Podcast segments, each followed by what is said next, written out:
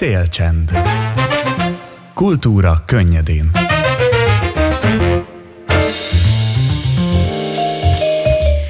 Sziasztok ismét, ez itt még mindig a Szélcsend, az rdfm én pedig Bugnár Szidi vagyok. Szeptember 26-a van kedd, 12 óra és 14 perc, és folytatjuk is a kulturális műsorunkat rögtön egy beszélgetéssel, hiszen október 1-én vasárnap délelőtt 11 órától mutatja be az Ellopott Hegedű című báb előadását a Nyomda utcai Áriel Színház.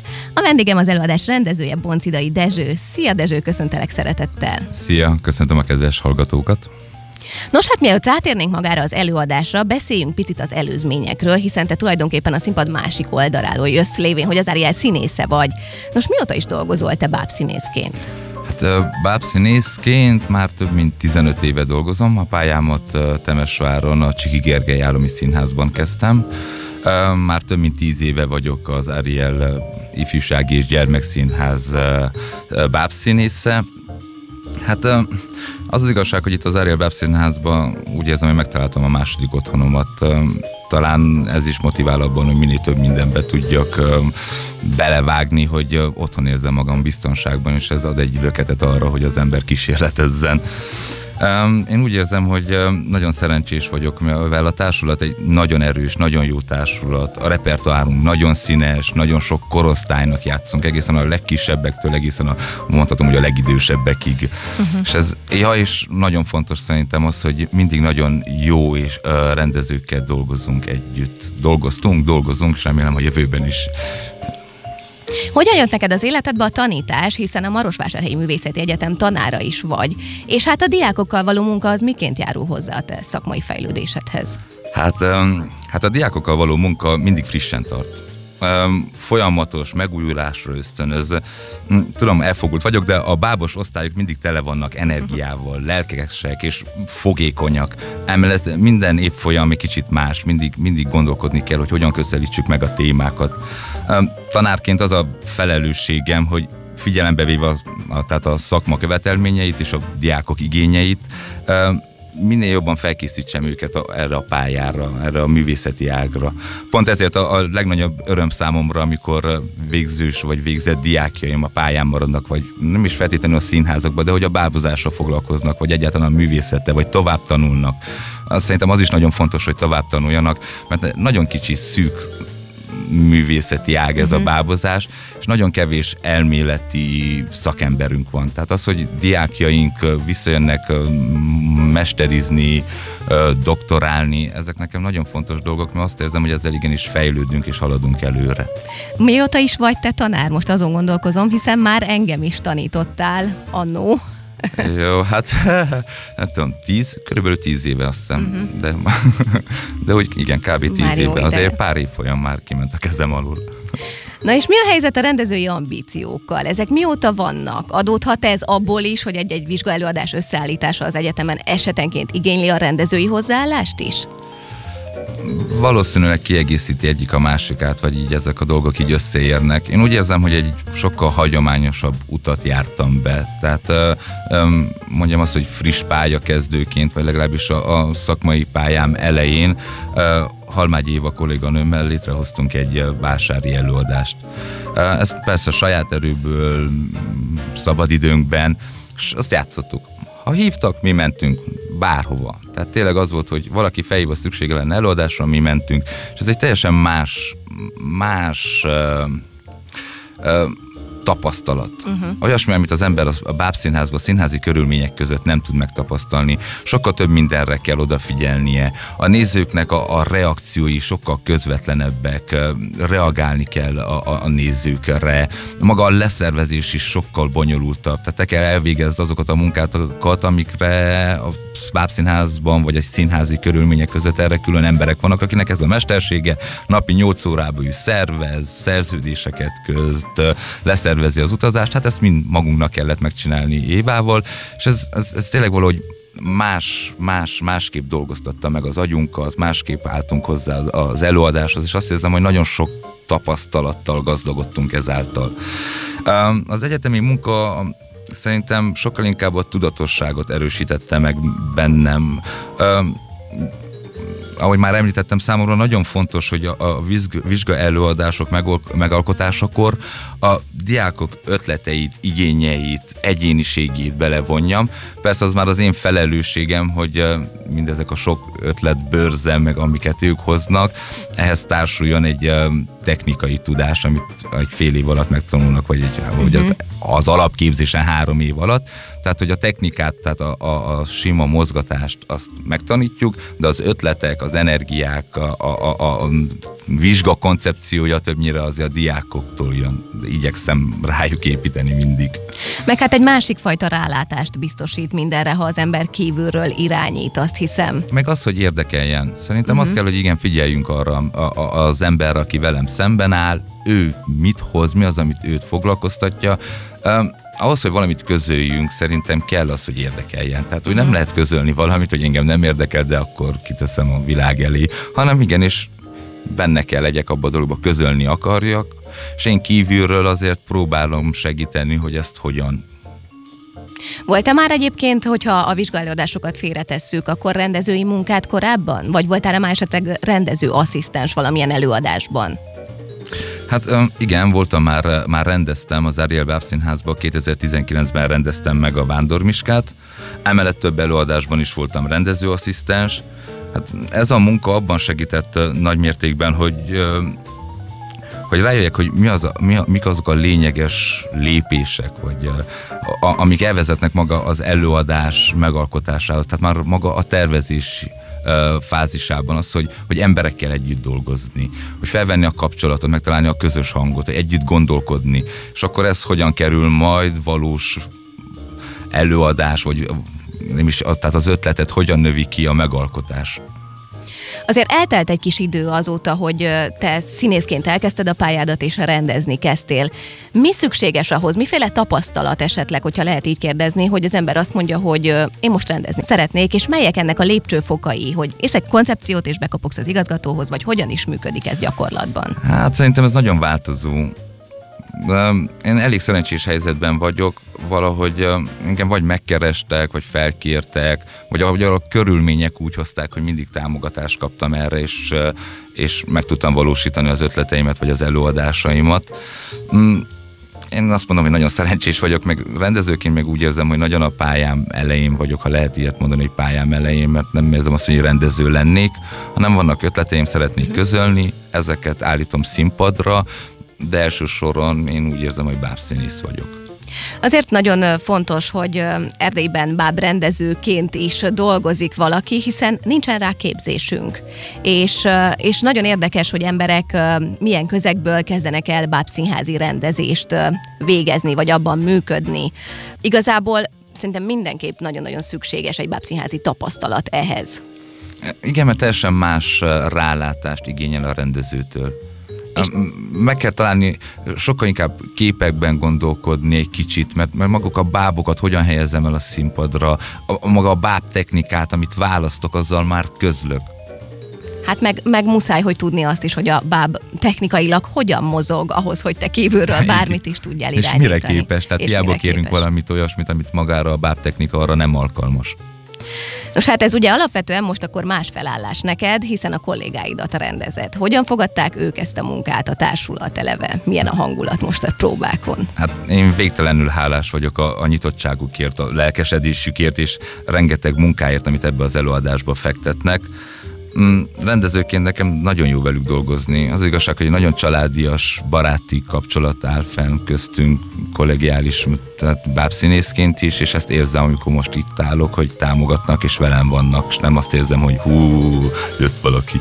Igen, mert lehetne ez másként is, tehát mondhatnák azt a kollégák, hogy ő is itt állt velem a színpadon, most mit magyaráz Igen. nekem. Tehát, hogy lehetne simán ez a hozzáállás is. Szerintem abból is adódik, hogy segítjük egymást bábszínészekként a háttérben is. Uh-huh. Tehát figyelünk egymásra, ha van egy tanácsunk, akkor szólunk, vagy, és szerintem ez ma nagy mértékben elősegíti azt, hogy bízzunk egymásba, és akkor bízzanak bennem most, hogy kívül vagyok, és akkor igenis hiszik, és látják azt, hogy, hogy, hogy, hogy jót akarok, látom az előadást, és hogy, és hogy tudok nekik segíteni abban, hogy, hogy, hogy valóban az előadásban ők jól érezzék magukat, ki tudják fejezni, meg tudják valósítani, és életre tudják kelteni a, a szereplőket, a mondani valót. Lehet azt mondani, hogy, hogy ilyen brainstorming-szerűen a kollégák is hozzájárulnak most ennek az előadásnak a létrejöttéhez? Tehát ötleteket hoznak? Szerintem minden előadásban ott van a bábszínésznek az ötlete. Tehát nem úgy működik, hogy mint a robotok beprogramozzuk a bábszínészt, hogy kettőt mozdul jobbra, kettőt mozdul balra, köszönöm szépen, akkor holnap lesz a bemutató. Nem. Rengeteget ötletelünk, a mozgásokat kigyakoroljuk, helyezkedés, hangsúly. Azért van egy, egy, egy hosszas próba folyamat, mert ezeken át kell esni, meg kell tapasztalni, ki kell próbálni. És igen, a rendező jön egy koncepcióval, én elképzelem, hogy most itt három szereplő bejön. De az hogyan jön be, az hogyan szólal meg, az a bábszínész munkája. Tehát ezért is van egy hosszas képzési folyamat szerintem az egyetemen, hogy, hogy, hogy beszédtechnika, zenei mozgás, mozgatás, ezek jó alapokon kell álljon ahhoz, hogy az ember valóban tudjon alkotni a színpadon. Meg hát nagyon fontos a barátságos környezet ehhez, és a nyitottság ahhoz, hogy tényleg egy csapatmunka tudjon születni, és tudjanak jönni az ötletek, és az együttműködés az tudjon történni. Úgyhogy ilyen szempontból tényleg nagyon-nagyon fontos, hogy, hogy azt mondod, hogy egy nagyon befogadó közeg a kollégáiddal, és nagyon-nagyon segítőkészek és lelkesek. Ö, mikor fogalmazódott meg ennek az előadásnak az ötlete benned, és hát mióta is készültök erre a munkára? Hú, hát ennek az előadásnak az ötlete a társulatunk zeneszerzőjétől származik, Apostoláki kis Zénótól. Hát ő keresett meg úgy az ötlettel, hogy mi lenne, ha együtt alkotnánk, hogy ő írna zenéket, szívesen dolgozna együtt, és akkor az ő tanácsára megkerestük Demény Pétert és Tomos Demény Pétert, ő írta a szöveget, illetve Tomos Tündét, aki a, bábtervező, illetve díszlettervező, és együttletetelés alapján született meg maga a zene, maga a, a, a szöveg, a koncepció, azt, hogy mit akarunk elmondani, hogyan akarjuk ezeket elmondani, hogyan állítjuk majd színpadra, és ez tényleg nagyon hosszas, már a tervezés egy hosszas folyamat volt. Nos, az előadás címe az Ellopott hegedű, a szerző pedig, ahogy már mondta, Demény Péter, és akkor a szöveg története az konkrétan úgy alakult, hogy jöttetek egy ötlettel, és akkor ez alapján született meg az írás. Tehát kifejezetten erre az előadásra készült ez a szöveg. Igen, igen, szerintem ez egy nagyon fontos dolog, tehát uh-huh. ősbemutató, ha lehet így nevezni. Persze klasszikus mesei szerkezete van az előadásnak, de ez a szöveg, ez erre a produkcióra íródott. Te az írás folyamatát is végigkísérted egyébként? Persze, persze. Szerintem kell az, hogy, a, hogy egy, az író, dramaturg, a rendezővel együtt dolgozzon, mert, mert kell az, hogy én mit szeretnék, vagy azt hogyan szeretném, ez hogyan kapcsolódik a szöveg, ez hogyan kapcsolódik a zene, díszlet. Tehát azért is fontos az, hogy, hogy, hogy az emberek egy, egy, egy alkotó csoport jöjjön létre. Tehát nem különálló egyéniségek, hanem az egy, egy, egy egységes csoport, akik egy cél irányába eveznek. Uh-huh. És kik a szereplői ennek az előadásnak, valamint miről szól a cselekmény? A spoiler veszélye nélkül. Ja, igyekszem úgy összefoglalni, hogy ne spoilerezzek. Tehát um, a tücsök elveszti a hegedűjét, mondjuk ez kiderül a címből, ez egy nem olyan nagy spoiler, um, és természetesen Nikle nem érzi jól magát. Um, és akkor körbejárja az erdőt, kétségbe esett mindenkit kérdez, összeszíd, megtapasztalja az aggodalmat, a rettegést, a haragot, a csalódottságot, és végtelen szomorúságot érez, mert elvégre a hegedűje nélkül a saját öndefiníciója is egyszerűen veszélybe kerül, hogy ki is ő tücsök hegedű nélkül. A végén persze kiderül, hogy kilopta el a hegedűt, és a tárgyalás során megismerjük majd az elkövető motivációját is, és akkor itt kerül a tücsök egy um, elég um, fontos um, döntési helyzetben, hogy, hogy most hogyan is reagáljon arra, hogy kiderült az, hogy kilopta el, hogy választhat a megbocsátás, illetve akár a, tudom, a bosszú, vagy... De ez mindenki jön és nézze meg, hogy mi a vége. Ugye azt mondtad már, a, már az elején, amikor a diákokkal való munkáról beszélgettünk, hogy nagyon fontos az, hogy az embert érdekelje, amit csinál, és hogy, hogy akarjon közölni vele. Számodra egyébként mit jelent ez a szöveg? Tulajdonképpen mi a mögöttes üzenet? Tudjuk, hogy ezt majd ugye mindenki magának szépen megfogalmazza, én mégis arra vagyok kíváncsi, hogy neked mit jelent ez. Hát a tücsök, hogyha, tehát már mondtam, hogy a tücsöknek a hegedűje az kicsit olyan, mint a, a, az ő része lenne, tehát hogy elvesznek belőle egy darabot, hogyha azt elveszítik, ellopják.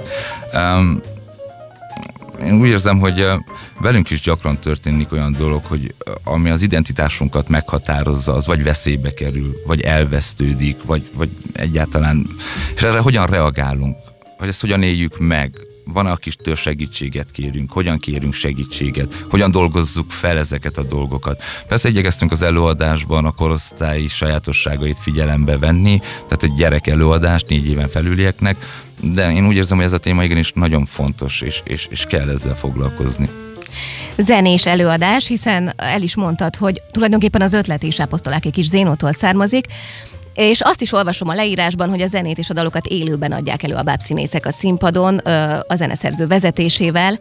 Nagyon fontosnak tartom, hogy beszéljünk egy kicsit a báb és a zene kapcsolatáról, hiszen azt gondolom, hogy kevesen tudják, hogy milyen fontos és milyen szép kapcsolódás ez.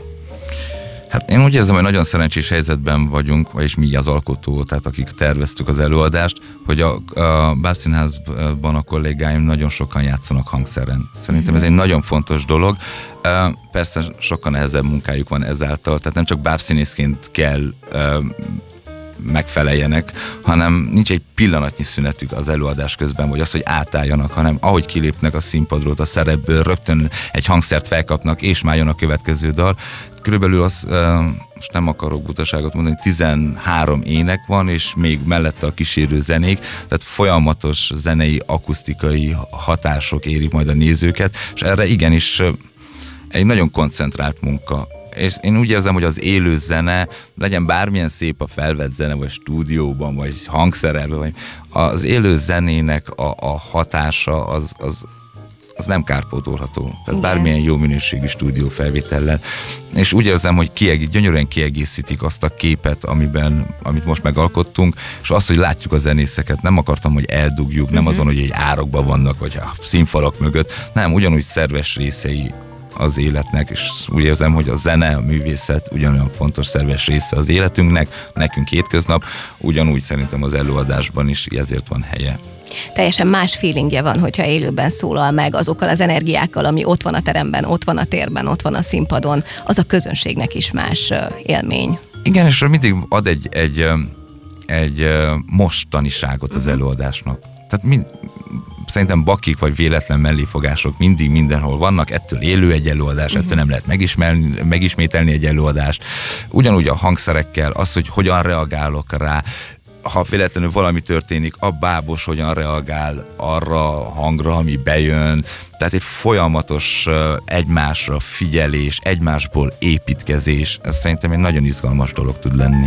És hát a báb, bábszínháznak, meg a bábjátszásnak eleve jellegzetessége a zene, valahogy a bábok is jobban élnek, hogyha, hogyha zene van mögöttük, hogyha a mozgást a zene kíséri nem tudom, hogy, hogy tudsz-e kifejezetten egy bábtechnikát mondani, ami, ami nagyon a zenét, vagy nagyon meghatározza azt a zene, de én azt gondolom, hogy, hogy nagy általánosságban minden bábtechnikát egy picit elősegít a zene, másként mozog.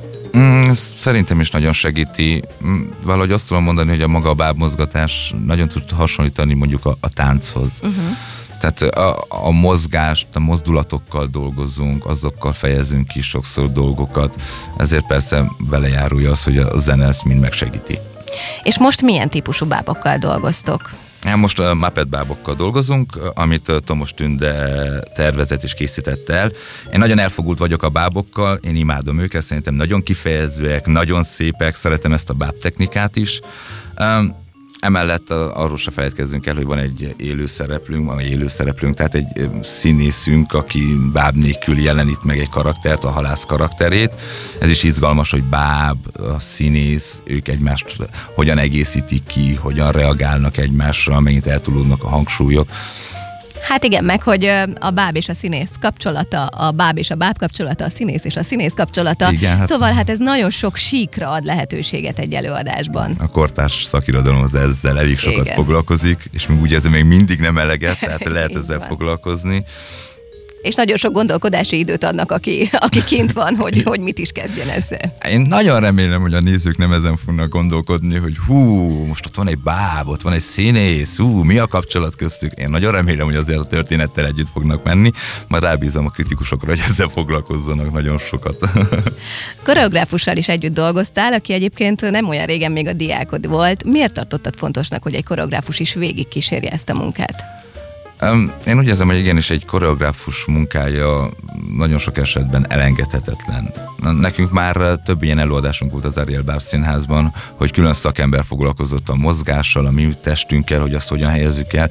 A, tehát a Kortás Báb Színháznak a része az, hogy a bábszínész jelen van. Nem dugjuk el, nincs egy paraván mögött, és csak a bábon legyen a fókusz, hanem az ő testének is kifejezőnek kell lennie, annak szerves része kell legyen, hogy ő hogyan mozdul meg, hogyan mozgatja, hogyan, ho, hogyan helyezkedik a térben. És szerintem ez, ebben egy hatalmas segítség tud lenni, hogy egy olyan szakember jön, aki valóban ezt tanulta, ezt, ez az ő kifejező eszköze. Ráadásul a bábbal ötvözve, hiszen, hiszen ő is úgy, úgy végezte a tanulmányait az egyetemen, hogy bábszínész szak, aztán koreográfia szak, és valahogy ezt a kettőt most már ötvözni tudja a színpadon. Igen, jaj, mondjuk ki a nevét, jaj, mert nem mondtuk ki a nevét, tehát Bíró Eszterről van. van szó. Igen, ő most jelen pillanatban koreográfiát tanul harmadéves, és igen, elvégezte az alap magiszteri képzést bábból. Persze egy sokkal nyitottabb, jobb rálátást biztosít számára, hogy ő hogy vég, elvégezte a képzést, tehát ő tud bábozni, és akkor persze koreográfusként tud táncolni, mozogni, és akkor ezt a kettőt hogyan tudja ötvezni, hogyan tudja átadni a, a, a színész kollégáknak. Azt se felejtkezzünk el arról is, hogy ő közben szereplőként jelen van az előadásban is, tehát hogy azért elég megosztott figyelem a részéről. Én nagyon büszke vagyok arra, hogy volt diákommal együtt dolgozhatok, mint ahogy már mondtam, én nagyon örülök, amikor elhelyezkednek a pályán, amikor látom, hogy ezzel foglalkoznak, szerintem egy tanárnak, egy pedagógusnak ez egy, egy ilyen hatalmas elégtétel tud lenni. Így van. Nos, hát most már túl vagytok a próba folyamat oroszlán részén. Mikor kezdtetek el próbálni pontosan, és hát milyen élmény volt ez a folyamat? Hát mi szeptember legelején kezdtünk el dolgozni az előadáson, úgyhogy színpadra kerültünk, és már bábokkal dolgoztunk.